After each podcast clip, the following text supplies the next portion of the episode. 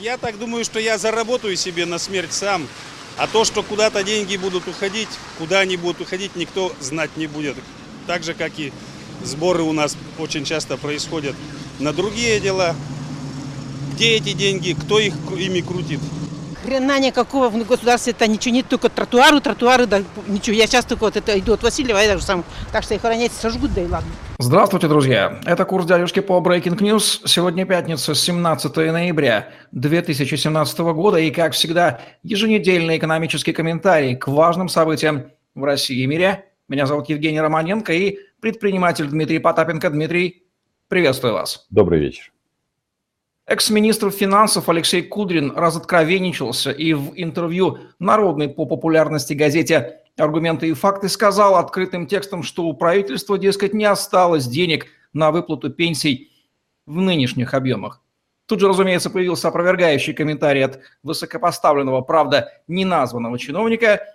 Дмитрий, мы с вами регулярно указываем на то, что дыра в Пенсионном фонде Российской Федерации уже несколько лет как больше триллиона рублей – а под регулярными разговорами о повышении пенсионного возраста стыдливо маскируется пенсионная импотенция государства российского. Какой вывод из всего этого должен сделать трезво мыслящий зритель нашей с вами программы, которому выходить на пенсию лет через, через 10, 20 или 30?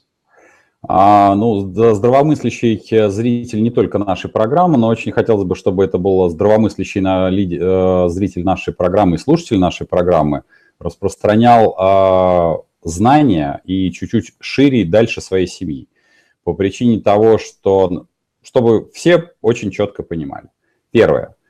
Те, кто рождены после 65 года, и я в том числе, на сегодняшний день именно вы платите сегодня э, пенсию вашим старикам-пенсионерам, потому что цифру про триллион э, рублей э, дыры в пенсионном фонде озвучивал Дмитрий Анатольевич Медведев, и это цифра, по-моему, трех или даже пятилетней давности. С тех пор управление пенсионными накоплениями никаким образом не поменялось.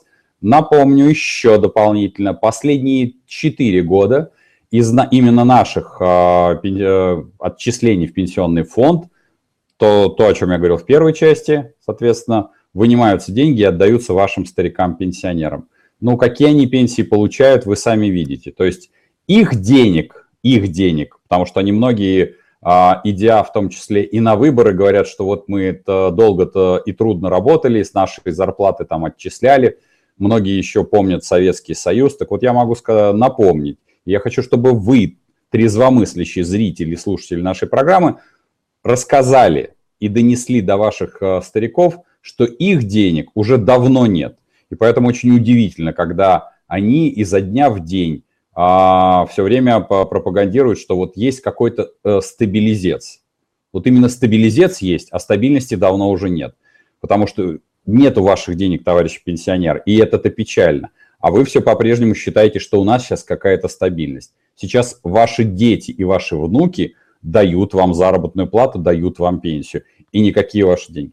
Ну а те, кто такого возраста, как я, то есть это 40-летние и там, 50-летние, приближающиеся там, к 60 годам, у которых, конечно, все меньше и меньше, а, я напомню, что было бы идеально, чтобы вы тоже проявляли гражданскую инициативу и активность и понимали, что двигали все время, продвигали идею, что было бы идеально, чтобы государство, то, что, вернее, мы называем государство, отдало вам 100% ваших денег, а вы самостоятельно распоряжались ими и не э, скидывали в какую-то непонятную дыру под названием пенсионный фонд, чтобы вы лично уплачивали налоги, неважно, социальные, а, подоходные, любые, потому что это будет хотя бы ваша гражданская инициатива. Ну и, э, безусловно, распоряжаясь этими э, своими финансовыми средствами, хотелось бы, чтобы вы начали думать, что такое деньги.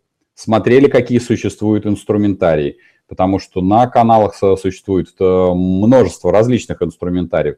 Существуют депозиты, достаточно, не, конечно, непонятных банков, в том числе и якобы государственных, которые не государственные. Существуют акции, существуют а, ценные бумаги, существуют криптовалюты – мне бы очень хотелось бы, чтобы помимо того, что вы э, работаете на работе, вы начали изучать альтернативные механизмы. Подчеркиваю, я не агитирую ни за какой из этих механизмов, но вы э, принимали решение, пробовали, потому что без проб и ошибок. Самое главное, ошибок у вас не возникнет навыка финансовой грамотности. Пусть это будут, условно говоря, по 1000 рублей, которые у вас остаются от заработной платы в год, я подчеркиваю это слово, но вы научитесь хотя бы управлять финансами и быть ответственным гражданином.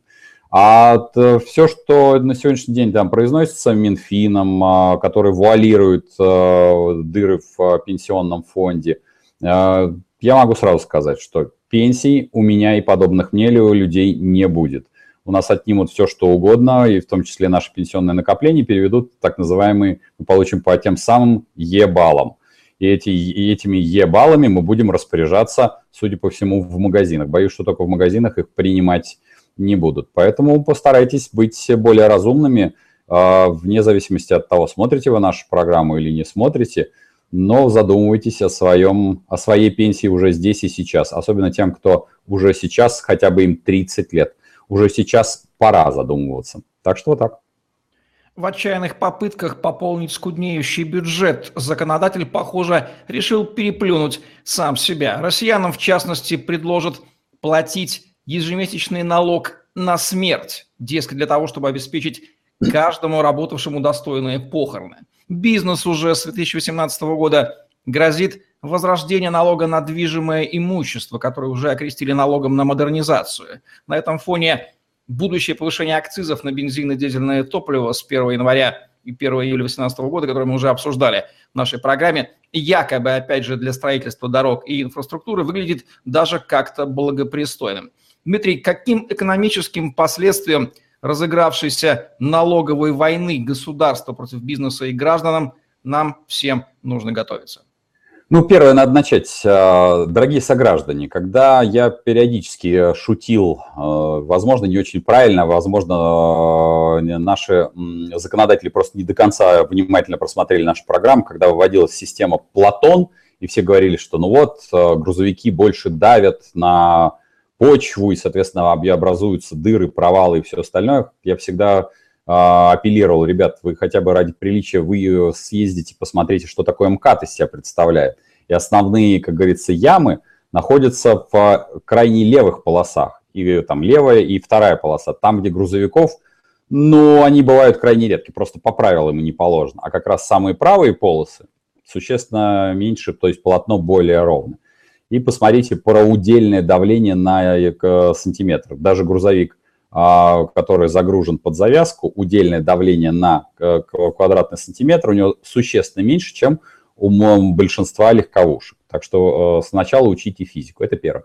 И я шутил на эту тему, что надо же на женщин и мужчин возложить дополнительный налог. Просто шпильки, например, должны а, повышенный налог держать, соответственно, шлепанцы э, как э, наименее затратные. Ну и, соответственно, кстати, напомню, на нее можно меньше утилизационный сбор э, поставить нашим законодателям. Поэтому зимой и летом надо ходить в шлепках, и да, удельное давление на почву будет меньше, меньше налог. Но вот наши, наши законодатели пошли дальше. Они под действием какого-то ража, чтобы содрать чего угодно с, с наших сограждан, это, по, по сути дела, налог на смерть – это тот самый утилизационный налог. Тогда уж надо идти дальше. При рождении нашего гражданина, просто маленького ребенка, нужно сразу, чтобы заранее, заранее, а, чтобы наши родители платили утилизационный сбор за, за человека. Ну, чтобы уж совсем уж на наши законодатели привели нас в состояние вещи, а уж не, не какого-то живого существа, прямо относились как, к нам как к батарейке в фильме «Матрица». Единственное, являются ли они администраторами этой матрицы, вот под большим вопросом. Я боюсь, что они всего лишь а, те самые машины, которые эти батарейки вставляют и вынимают, то есть они обслуживающие машинки.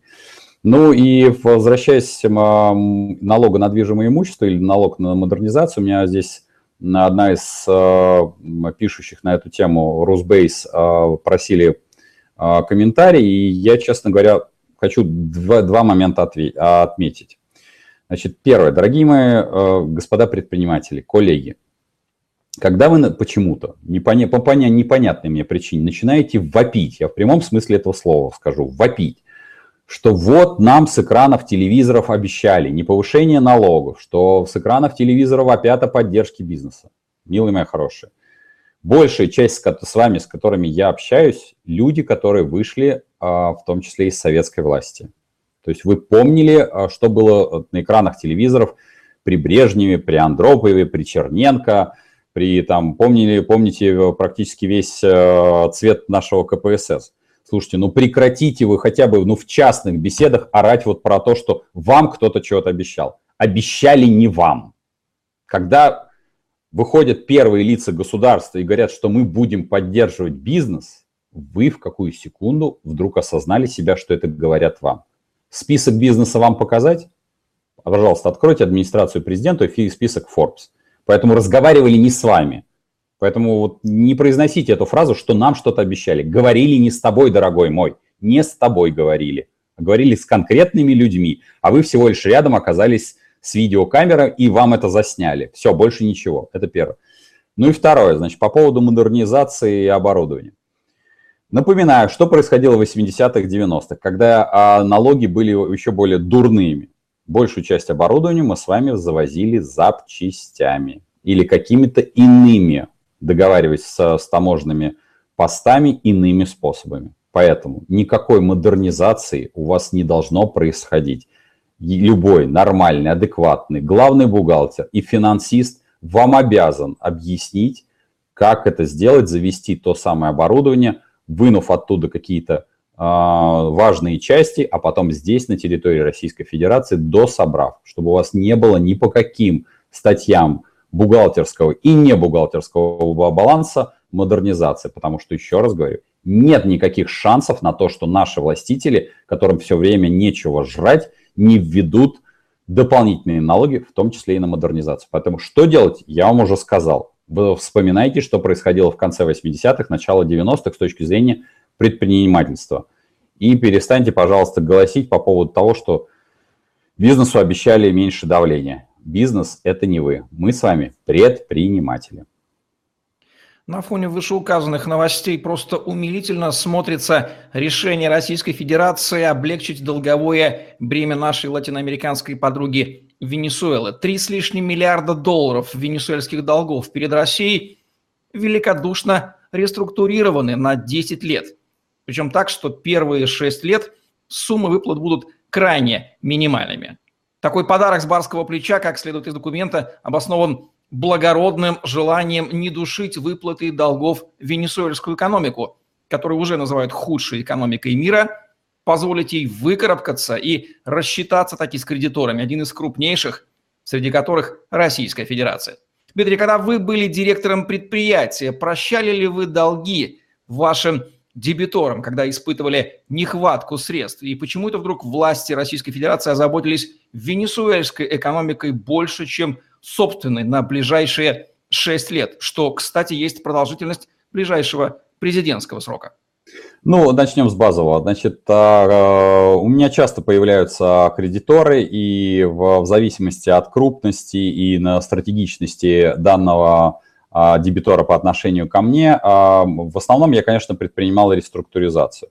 Мелкие кредиты или как бы кредитные обязательства мы подавали в суд, мы а, компании а, банкротили. Я сразу могу сказать, для чего мы делали а, по мелким компаниям, причем это делалось со взаимного, взаимной договоренности, в том числе и с мелкими компаниями, потому что компания выстраивает в том числе свой не то чтобы кредитный рейтинг, а рейтинг кредитора. И очень важно выстраивать просто экологичную среду, что по долгам должен, должен быть всегда платеж. Какой он, в какой форме, должно быть очень четкое, ненасильственное в, в данном случае взыскание долгов в обязательном порядке. В стопроцентном объеме, не в стопроцентном объеме, но компания должна всегда приносить на рынок правила поведения. И, на мой взгляд, платить по долгам нужно всегда. Различные существуют ситуации, но ситуации надо предотвращать, потому что я могу сказать, что и я бывал в долгах, и у меня и в разные годы, там, с 80-х годов и по, по сию пору а, бывают непредвиденные обстоятельства. Да, и многие компании я банкротил. Но первое, что я всегда делал, я сразу могу сказать, может быть, благодаря этому с 90-х и по сию пору, и жив, и здоров, А, когда у меня предполагались, только предполагались возникновения неплатежа, я первый, к кому приходил к кредиторам. К разным кредиторам, сразу могу сказать, кредиторам а, адекватным и неадекватным. Но первое, с кем вы должны разговаривать, именно с ними. И уже после этого делать какие-то движения. А, поэтому в моем понимании, к сожалению, вот поведение коммерческие структуры должно быть таким. Касаемо в данном случае, конечно, Венесуэлы. Но мы вот второй части не надо голосить. Вот только что мы вам сейчас рассказали новость, которую мы не специально подбирали. Это новость просто с ленты, которую вы видите, когда говорят о поддержке бизнеса. Только что мы вам рассказали о поддержке какого бизнеса, какой нужно поддерживать и какой не нужно кошмарить. Те самые а, там миллиарды долларов а, рас, рассрачиваются не очень, ну, помимо того, что это на наш следующий президентский срок, но, мы не, но с точки зрения, если взаимоотношения организаций о ООО «Россия» и ООО «Венесуэла». Кто будет следующим генеральным директором ООО «Венесуэлы», мы не знаем. И шансов на то, что мы с нашим действующим президентом всея Руси получим а, деньги с нового президента Венесуэлы, точнее, с нового генерального директора, на мой взгляд, ничтожен, потому что на всей истории Советского Союза мы такое количество денег попрощали – всем нашим бывшим странам СЭФ и всем нашим а, бывшим как бы партнерам, что если бы эти деньги были бы в экономике России, я думаю, что не надо было бы дрючить наших предпринимателей и не предпринимателей налогом на шпильки, налогом на движимое и недвижимое имущество, ну и утилизационным сбором, мы обзовем это так, налогом на смерть, ну уже, наверное, и на рождение уж, судя по всему, нашим вождям нужно обкладывать наших сограждан. Поэтому это к вопросу о том, умеет ли наши власти управлять экономикой последние сто лет. Вывод, по-моему, очевиден. Они этим никогда не занимались, а занимались исключительно мелкособственническими э, амбициями по разделению властей. Ну и денег, безусловно, со строительством домиков для уточки. Вот таков сегодняшний итог. Это был экономический комментарий Дмитрия Потапенко к важным событиям в России и мире в программе «Курс дядюшки по Breaking News». Мы выходим еженедельно по выходным на канале Дмитрия Потапенко. Ставьте лайк, задавайте вопросы в комментариях и подписывайтесь, чтобы смотреть новые еженедельные выпуски. Удачи вам, до новых встреч!